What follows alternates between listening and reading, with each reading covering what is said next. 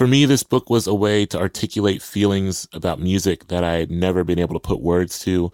It helped me make sense of sound and emotion and the way those things can intertwine. And I think that uh, if you read closely and listen even more closely, this book might do the same for you. This is Hanif Abdurraqib, author of They Can't Kill Us Until They Kill Us. I look forward to meeting you on Spotify alongside the music that inspired these stories. I'd be honored to be your next great listen. Welcome to After Life After. This is a roundtable discussion picking up where the sci fi thriller Life After leaves off. I'm Neil deGrasse Tyson from StarTalk Radio. As you know, I'm a scientist. I'm interested in science, both in the universe and in fiction, and in any way it gets delivered to our civilization. And so I'm very excited to host this after show. Life After handles very deep questions that prevail in society today. They're not problems we have today, they're problems we might have tomorrow. Like, what happens to our digital lives when we're gone? Assuming we have created digital versions of ourselves in advance. Or could you take an online personality and bring it back to life?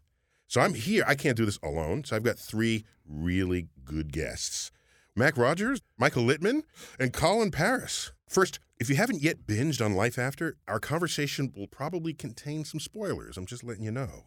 But don't worry, I'll tell you why. Because what you'll learn in this conversation will enhance your appreciation and understanding of the storytelling of Life After. First, have the playwright. You can't do this without the playwright, who's completely responsible for this. He's the playwright and series author, Mac Rogers. Welcome. Thanks very much for having me. So, Mac, how'd you become a writer? Uh, well, I was acting in children's theater plays when I was a little You're kid. acting? But then at a certain point, I just started thinking, oh, I'd like to write. So I shifted into writing plays. And for many, many years, I've been almost exclusively a playwright. Uh, but then I wrote some science fiction plays that got the interest of Panoply, which led into into writing these audios. So um, uh, my background is, is largely in writing science fiction for the theater. And in, you're here in New York City where we love our playwrights. that's, that's Yes, correct. yes. That's right. Yes, I live here. Yeah. So, Michael Littman, you're a professor at Brown University. How about you? Uh, I am not a playwright, but my daughter is. So that's no that's really Okay, exciting. Yeah. uh-huh. So how did I get into into computer science? yeah, So, yeah. So when I was little, uh, the TRS-80 came out, and I thought that's cool. I want to do that. And TRS so 80, that's Radio Shack. yeah, Yeah. oh yeah, hardcore. Show my street cred here. Do There I, you go. There you go, am Dave. I- can I hang with you guys or, or not? Absolutely. and um, and yeah, it it really spoke to me, and so um, so I've been studying computer science uh, ever since. And the AI part of it is, I don't know, it's just like brains are cool, man. I mean, it's it's so interesting to think about how That's the you be- get is this that the stuff best done. line? There That's- you. No, there that's. I've, I've already right. stolen it. I've already, I'm telling you right now, you get your lawyer involved because I've already uh, stolen it. Brains are cool. Brains are good. It's. Okay, so you made it an avocation. Yeah. Yeah. Okay, cool. And Colin, how about you? I started out years ago in um, in undergrad with the hardware side, where you had to actually wire these boards, right? You have to run wires and capacitors forever. That's like the 19th century. Oh my God! Right, And okay. then someone showed up and actually showed me a software program, and I could rewrite this thing in an hour. My world changed. After that, I went to what software. You know, then did the PhD, spent 20 years at IBM, now I'm at GE, Oh, because okay. the world evolves. Were you think- at Yorktown? I mean, this. Um, yeah, I was at Bell Labs before in New Yorktown. Then I've also run big Bell IBM Labs businesses. and Yorktown. So you, you're the man Yeah, about the the town. tour. No, no, no. You see the journey. Are you from the same planet as Geoffrey Holder? Trinidad. Trinidad. Yes, Okay. I grew up in Trinidad. Trinidad Tobago. That- The- the- that- the- yeah. exactly. Hence the accent. Okay. So, Mac Rogers, what were you thinking? when the various folks involved, Panoply and GE, uh, uh, got together to talk to me about doing this, you know, they we kicked around a bunch of ideas, and sort of the idea that I think really sparked. so, Panoply is the production company. That is correct, And, and yeah, GE yeah. is the GE. That's right. The, yeah, yeah, the one and only. Yeah, you know, we kicked around some, you know, a bunch of technology-based ideas, but I think the one that really sparked everyone's imagination was the idea of social media presence, the huge personalities that we manifest online. That when we die now, we're far enough into the era of social media that people die and leave a large public identity behind. And what is that identity? And like, you know, could you construct an artificial identity from the leftover social presence? The story takes into account the idea like, what if and what if an artificial intelligence could recreate voices of people. It posits a world in which there is a, uh, a fictional social media platform called VoiceTree where people leave voice messages behind instead of text ones, and it can recreate the voices of lost loved ones from those leftover voice messages. So, it, does this make interesting storytelling because people fear it?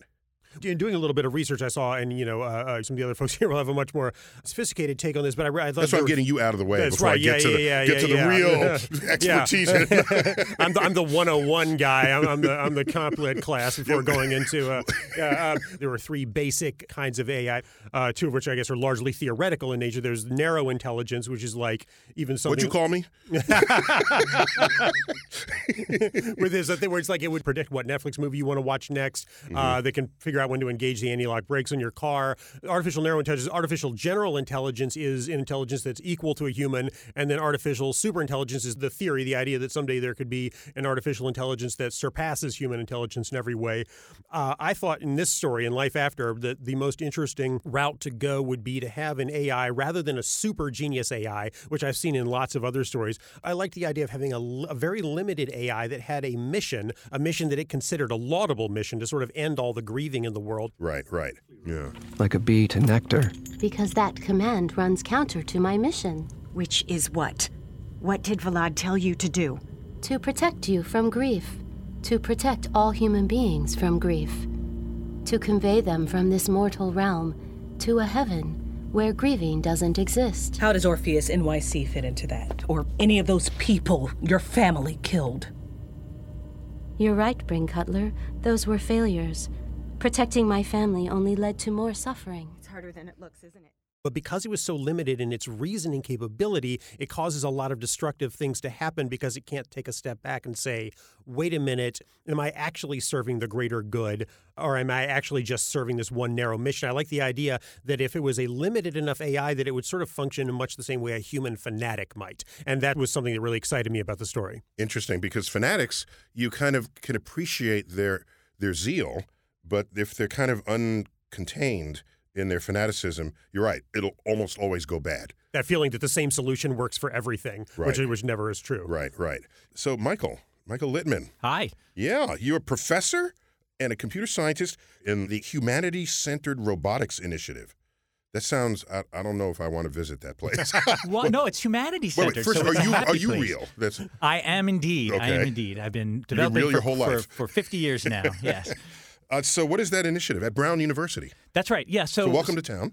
Thank you very much. Yeah. We're recording this uh, in New York City. Yeah, so so uh, at Brown we have a number of people who are interested in robotics and AI. My background is in machine learning and artificial intelligence, and we thought it would be great for us to coalesce together and do some research together, and to really Just to be focus it- clear, just to be clear, machine learning is that like teaching at chess or something? Is that what you mean by machine learning? So machine learning, right? So that's a, that's a great question. A lot of the technology that we see now when we're interacting with websites and so forth is driven by this notion of machine learning or artificial intelligence, where the idea is, for example, you want to train up the system to be able to recognize human voices.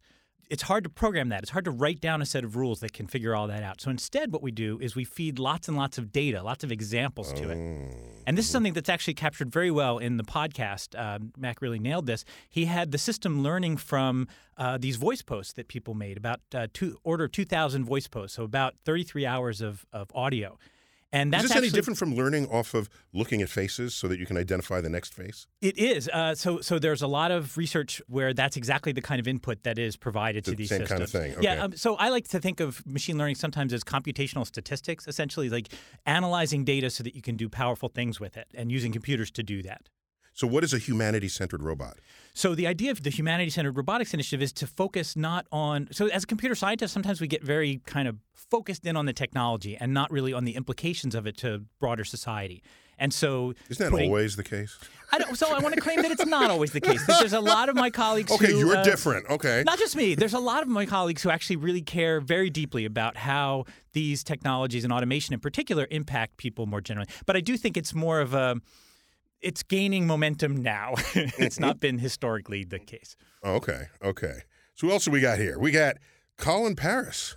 I pronounced that last name right. Yes, you did. Just Paris, That's right. Like the city. like the city. Except you have Rs. you got two R's. That's right. Yeah, That's one R wasn't enough for you. Not at all. You're VP of General Electric Software Research. yes, I am. Well, because you know I, we've all seen your commercials where you know because we think of G as a big industrial, That's right. like uh, industrial revolution, Right. huge machine pulleys and this Mm-hmm. sort of thing, and so software is not the first thing that comes to people's minds. Exactly. So you've seen Sarah and you've seen Owen. Those are the two in the commercial. Yeah, yeah, yeah. But but now what you have, because you have all those machines, you have a lot of data coming out of it. Mm-hmm. So just like we had that discussion before, now that I have that data, can I use machine learning to understand a bit more about what's happening with the machine? Can I use that to go to the extreme edge of its performance? Or know when there's something happening with a life limiting part so I could repair it at the right time? Give me an example. Okay, for instance, in an, jet engine, I'd like to know the remaining life on one of the blades spinning in the turbine. This way, I can bring it in at exactly the right time and replace it. Not too soon, not too late. Exactly. If I bring it in too soon, I take away the plane from the use of the customer. Yes. If I bring it in too late, we have a problem. What if you had an exact replica of that train that only existed in digital space? Where you, like, plugged in every detail of everything you've ever observed about all those moving parts, how they interact, how they degrade, and you simulate all that on your virtual train.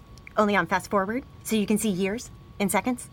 You're saying the digital train would break down like a real train? And because it's digital, nobody gets hurt. And then you can warn the real train before the same thing happens to it. It's like having a time machine, only with really informed pattern extrapolation instead of time travel. So, really, not like a time machine. Who are you?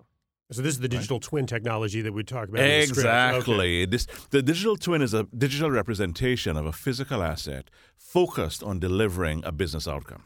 Wow. So you have to, that's got to be programmed to fully understand the usage Yes. and the wear and tear right down to the molecular level. Exactly. As we say, you do it based upon a business outcome, limited intelligence. So I'm looking specifically at one or two things. I remember what a great moment it was when we were figuring out what the story was going to be of realizing, you know, that we could talk about the digital twin technology in it, but it also had this wonderful metaphor for the digital twin of ourselves that we create through social media. It all slotted very nicely into place for the Perfect, storytelling. That's what, Yeah. So, so, and- and the so this is all food for you. Oh yeah, yeah. Oh, yeah, I love yes, this yes. stuff. I love this stuff. Yeah, yeah, yeah. Because you know, obviously, there's like all different kinds of science fiction. You have the outlandish, you know, Star Wars, completely off-world science fiction, aliens with tentacles or whatever. But if you're doing more like five minutes into the future type science fiction, you're always going to have some outlandish stuff in a fictional story. Fictional stories are always going to distort science to make some like you know snazzy uh, peril happen. But uh, um, Like it's cool to base it on a snazzy peril. okay, I- you know, I, that, that's the first time in the history of the world those, two two words. Words made it into the same sentence. But it's the best peril to So be you, in. you can see I'm writing Yeah. right now. Right, if you got to be in a peril, let it be snazzy. That's right. We're That's smithing right. right now. But it's cool because it gives the story a bit more immediacy if some of that is extrapolated from actual existing technological innovations that are happening right now, which is why it was great to be able to talk to your people about that as I was writing the script. Now, the interesting thing about the twin is that it uses both physical capability and digital capability. So, because I have limited amount of data, I have to resort to some of the physics that we've already done. So, the physics helps me buffer against the lack of data that I have. Wait, wait. So you're getting the data from actual wear and tear on actual parts. Yes, but I also know enough about the physics of those parts because I understand the molecular, The material structure. science of the parts. Exactly. So I compensate for the lack of things I have. It's like looking at the Twitter and the um, Facebook feeds, but I also go back and I look at the history of the person. I look at where they were born, where they grew up, medical records. So now I can fill in the parts I don't understand. Now I have a complete profile. Mm-hmm. Now I get a lot better. Mm. And that's an eternally sharpening. Exactly. Right. Exactly. Because the more data I collect in real time and the more I have your background, the more I narrow in more and more to the point where I can optimize the asset, optimize the operations around it, optimize the business around it. So I'd heard this is they're doing this for bridges as well to check for bridge Yes, failure, and definitely. structural failure. and- Exactly. so this could be the future of everything. Yeah. But the difference, though, is things like the planes. The planes are moving in environments that are changing. What most people don't realize is when I'm flying that jet up there, flows of air change. So now planes are flying through flows of air that cause ice to be formed in certain ways. You'd never have anticipated that because the actual flows in the world changed. Mm-hmm. So now that I have to deal with the things that change dynamically, I need a model that can change instantly.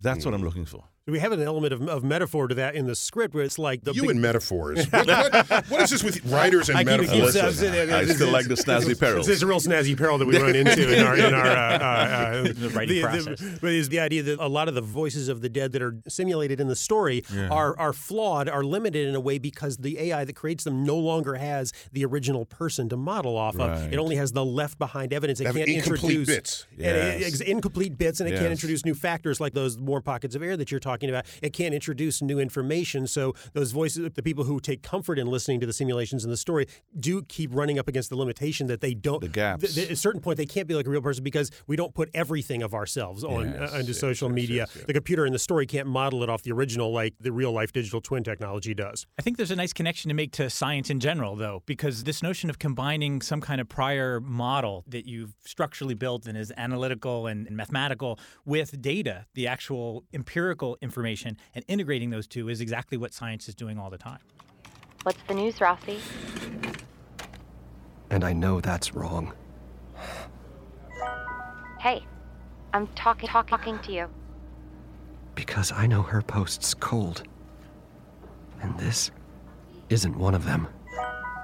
I'll repeat for the back row. What's the news, Rossi? I am. Okay, then I'll start. My news is I miss miss you like crazy, and I can't believe how great it is to hear your voice. now it's your turn. I. Meet your next audiobook listen Ghost Season by Fatin Abbas. This dynamic story about the deep and sometimes unspoken truths that run through borders, relationships, and conflict is set on the Sudanese border. There's a body, there are complex relationships there are consequences for getting it wrong, and there is much on the ever changing and unmapped line. Narrated by Dion Graham and Bonnie Turpin, once you press play, you'll be invested until the last word. Listen now on Spotify. Let me get back to you, Mac. When was the last time anyone heard a radio play? Until they bumped into yours. Is that is that a, uh, what? Tell me about that medium. Uh, you know, obviously it was it was a big thriving form for a while. You've had how many episodes you've had so far? The two that I've written for GE were, were limited miniseries. The Message last year was an eight part series. Uh, this one, Life After, is a ten part series. And you know, radio drama kind of got knocked out in the U.S. by TV. But I think what's happening now with with the advent of podcasts, with the popularity of podcasts, is people are very busy. People are working harder than ever before, and they want entertainment that they can take in that they don't have to look at. Entertainment that they can take in when when they're commuting, when they're washing dishes, when they're vacuuming, when they're doing all kinds of stuff. Audio is entertainment you can fit into the interstices of your life that wouldn't work with television or film or, or a theater.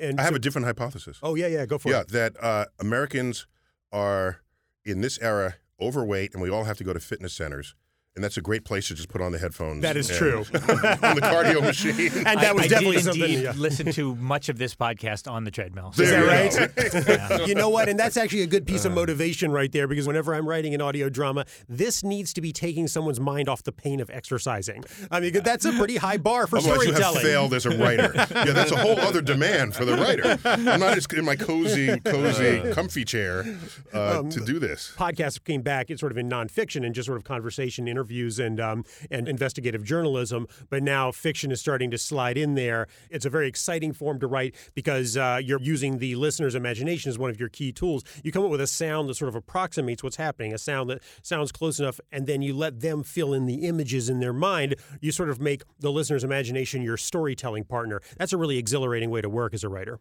Welcome to GE Radio Theater. I'm Orson Welles. I squeeze in with Shannon and Octavia. Phone. Valad's not running the Zizzy. It's the program itself. It's Sasha. It's life after. Oh, yeah. Pass me your phone right now and do not screw with me.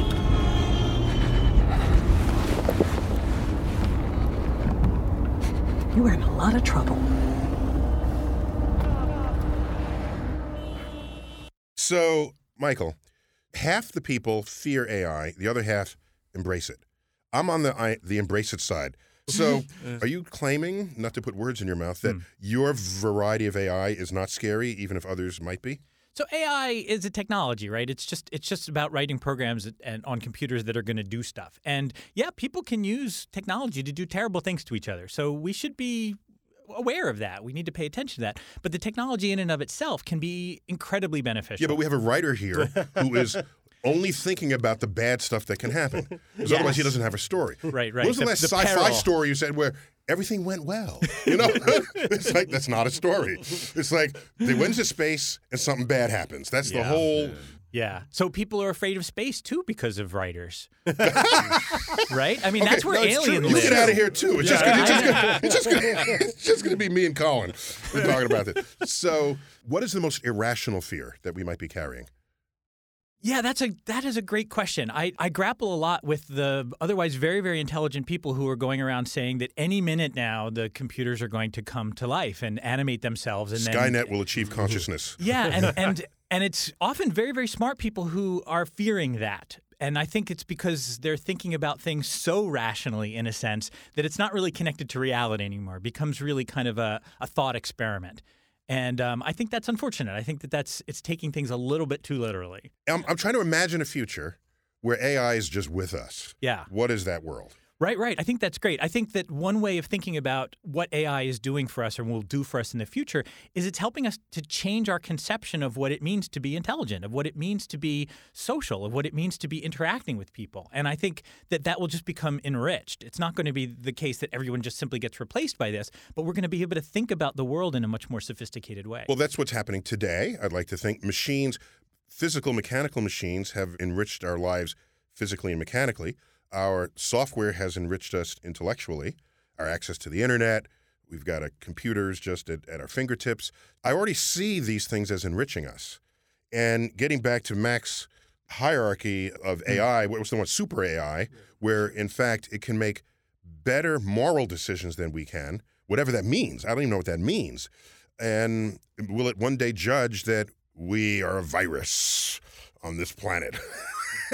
as, Smith said to Oh, Morpheus in the Matrix. As, Yeah, yeah. as Smith Smith said to Morpheus, "You're a virus. Hmm. You're not really alive. You're a virus." So will it come to this judgment and then get rid of us all and then go to the Bahamas with itself? and then be spied on by itself, and then we're back into the whole loop all over Yeah, again. my machine will go to the Bahamas. Your machine. That's right. Right. It's all very disturbing when you think about it. So I think that the issue is, from my perspective, there isn't one right way to be. There isn't one morality. There isn't one sort of ultimate goal that we're all pursuing. Part of what we're doing in life is exploring that space and trying to figure out what is it that we're trying to do? What should we set as our own goal? And so, to the extent that you define a narrow goal, narrow machines are going to always be able to do better at that one goal. But to the extent that the, the the you know the task is to explore the space of tasks and to figure out what it's you know what the experience of life is like, there's no replacing humans for that. That's something that we have to do as a team effort.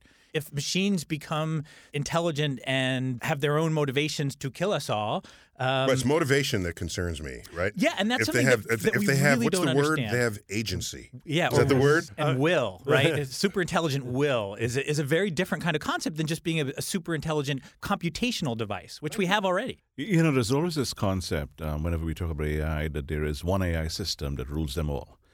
But what you see right- Skynet. yes, Skynet. No, but what you see is many AI systems. So we know that they're hackers, and now we create bots that fight the hackers, right? And then the other people who do other AI. So maybe you'll have 10 different AI systems watching each other. So now one can't just arise and suddenly take over the world. You have multiple ones looking at each other, analyzing each other, growing just as fast. It's Now creeping what do me you out that have? you've already thought about this. Oh, there's a lot of people thinking about this. Oh, yeah. So there's people who've actually thought about the counter arguments to that already, which is the idea that, well, because intelligence begets more intelligence, that if one of them has a little bit of an advantage over the others, it It'll grow exponentially beyond it. Exactly, and then it becomes what's called a singleton. It becomes the one AI that rules them all. You have a word for that. Oh, man. I, I have. I yes, didn't know I did not coin this word, but um, this is things that people actually talk about in, in for example, So the book singleton is the, op- is the opposite of a simpleton. Yeah, I guess so. Yeah, yeah, right, I know. I know. Yeah, you, if you know where my brain goes, I was like, okay, that's the title of something. I'm going to call something The singleton. Singleton. Yeah. the Singleton Chronicles. Coming this fall, yeah. and, and by the way, by the way, the fact you have access to all this expertise. Oh, how yeah. many writers get to get to claim that, right? It's terrific. With the first podcast, the message that was based around some of GE's innovations with ultrasound uh, medical technology, and then with this one, it was based around the uh, the digital twin predictive technology. So you were mining them for ideas. Absolutely, absolutely. The great thing is that stuff that I wouldn't have even known about otherwise, but be, actually being able to talk to GE people about this and being able to funnel these ideas directly into the story, it works to sort of inform listeners. It gives them, kind of tells them, here's some new stuff that's going on that'll shape your world. is worth thinking about. And I think people really get in into that. It lends the story a kind of a greater immediacy to know it's like, okay, a lot of the stuff that's happening in the story is underway. So it's, uh, it doesn't seem sort of like outlandish. It doesn't seem like, you know, elves and dragons. It seems like, it seems like, you know, issues that, that, you know, maybe we won't be grappling with to the ferocious extent of the story itself, but then maybe we will be grappling with on a, on a somewhat more muted level in years and decades to come. I think that makes the story v- visceral for people to listen to in a way, knowing that this stuff is being worked on, knowing that this stuff is coming down the pike. So uh, it, it is an enormous resource for a writer to actually get to talk And- to and by the way- innovators. Uh, my favorite science fiction stories are the ones that are just a little bit in the future. Yeah, yeah, yeah. So, so yeah, yeah, mm-hmm. I can. Mm-hmm. That's going to happen. Yeah. Yeah. Oh my gosh. Yeah.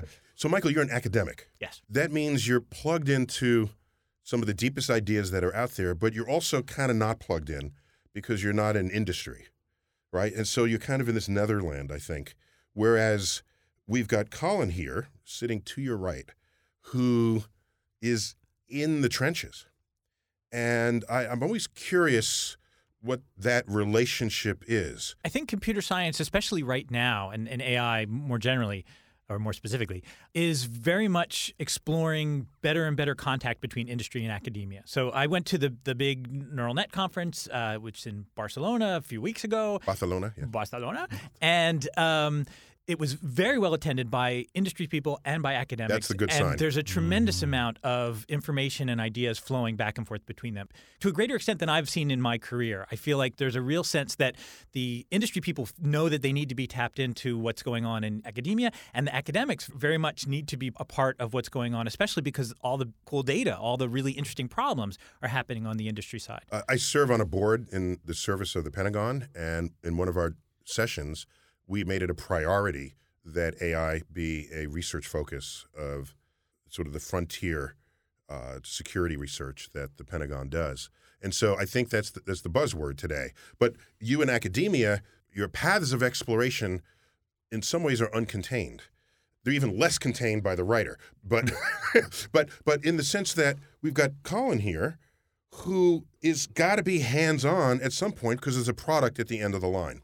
And as a result, you know exactly how you want to use AI. Yes. And so, because of this, it mm-hmm. seems to me you approach it fearlessly because you see how much good it can be put to use. Yes. You see and you know mm-hmm. the value of it mm-hmm. to the business enterprise and, and to the bettering of life on Earth. So, you're the reality check on all of Yes, this. definitely. Okay. And the closer we are to the academic side, the better it is. Unlike um, if you're looking at thermodynamics or aerodynamics, these laws were created decades ago. AI is now evolving. The books are being written as we speak. So if you if you embrace that, you get an advantage. So, Colin, can you think forward about what next developments in AI you'll be able to exploit? Oh, yeah, there- there's several, right? The great thing about Twin is that I'm capturing data in order for me to actually change the model so it approximates exactly what the physical asset is doing. And we do what ifs. So by the time you add the data from people, from the fleet, from the simulations, from yourself, now we have a learning system. That learning system now allows us to take the product and the operations to the next level. This is something that actually augments the capabilities you have all around us. That's the next level that we see happening. And the great thing is, as new AI capabilities show up, I have the data, I have this knowledge, I add that in. You're already ready for it. Exactly. You're already ready already. And so the evolution shows up. Now, the other part of it that makes it essential is this notion of root cause, why it occurred. Hmm. Right? So now that I do machine learning and I get here's what happens, you can't just go and tell a chief engineer, well, we think this is going to happen. You've got to say, well, this variable temperature, this water flow, this pressure, that's what's causing the problem. then is when he's going to take that billion dollar asset offline to do something else. Mm. That root cause piece is the other key piece that's vital. This is what I was thinking when I was listening to the podcast, actually, is that capturing people's voices, being able to imitate the sounds of somebody is a problem that's being worked on right now. And there's very, very nice progress on that using a, roughly the same amount of data that you posited that people would have uh, in- nice. in, the podcast. um, but imitating their causal mechanism, right? Imitating their, their, like, what's making them say Motive. this. Right. Well, not just the motive, but um, yeah, let's say the motive. Um, uh, th- this sort of notion that they're saying it for a reason, and as the context changes, the reason might change, and that should change what they say. That we don't know how to capture with a small amount of data. That requires this back and forth process between positing a high, uh, uh, like a structured model, and using data to kind of fill in that model. So, guys, thanks for being on this after life after. Thanks for having us. This is great. Yeah, yeah. Pleasure to be here. In fact, we should do this again. Definitely, I'll do it. So I've been your host, Neil deGrasse Tyson. I'm your personal astrophysicist, uh, where I also host StarTalk Radio. And I'm sort of guest hosting here in After Life After. I just want to thank Mac Rogers, the author of this brilliant series, and Michael Littman. You always need an academic in arm's reach, otherwise, you know, we'll be lost. And Colin Parris, you're making stuff and analyzing stuff That's right. for GE. It's great to have you here, uh, talking about the sci-fi thriller Life After from the GE Podcast Theater. It's a collaboration with Panoply, who produced the product, and uh, you can download it wherever podcasts are. So if that's your thing, do it. I'm Neil deGrasse Tyson, signing off.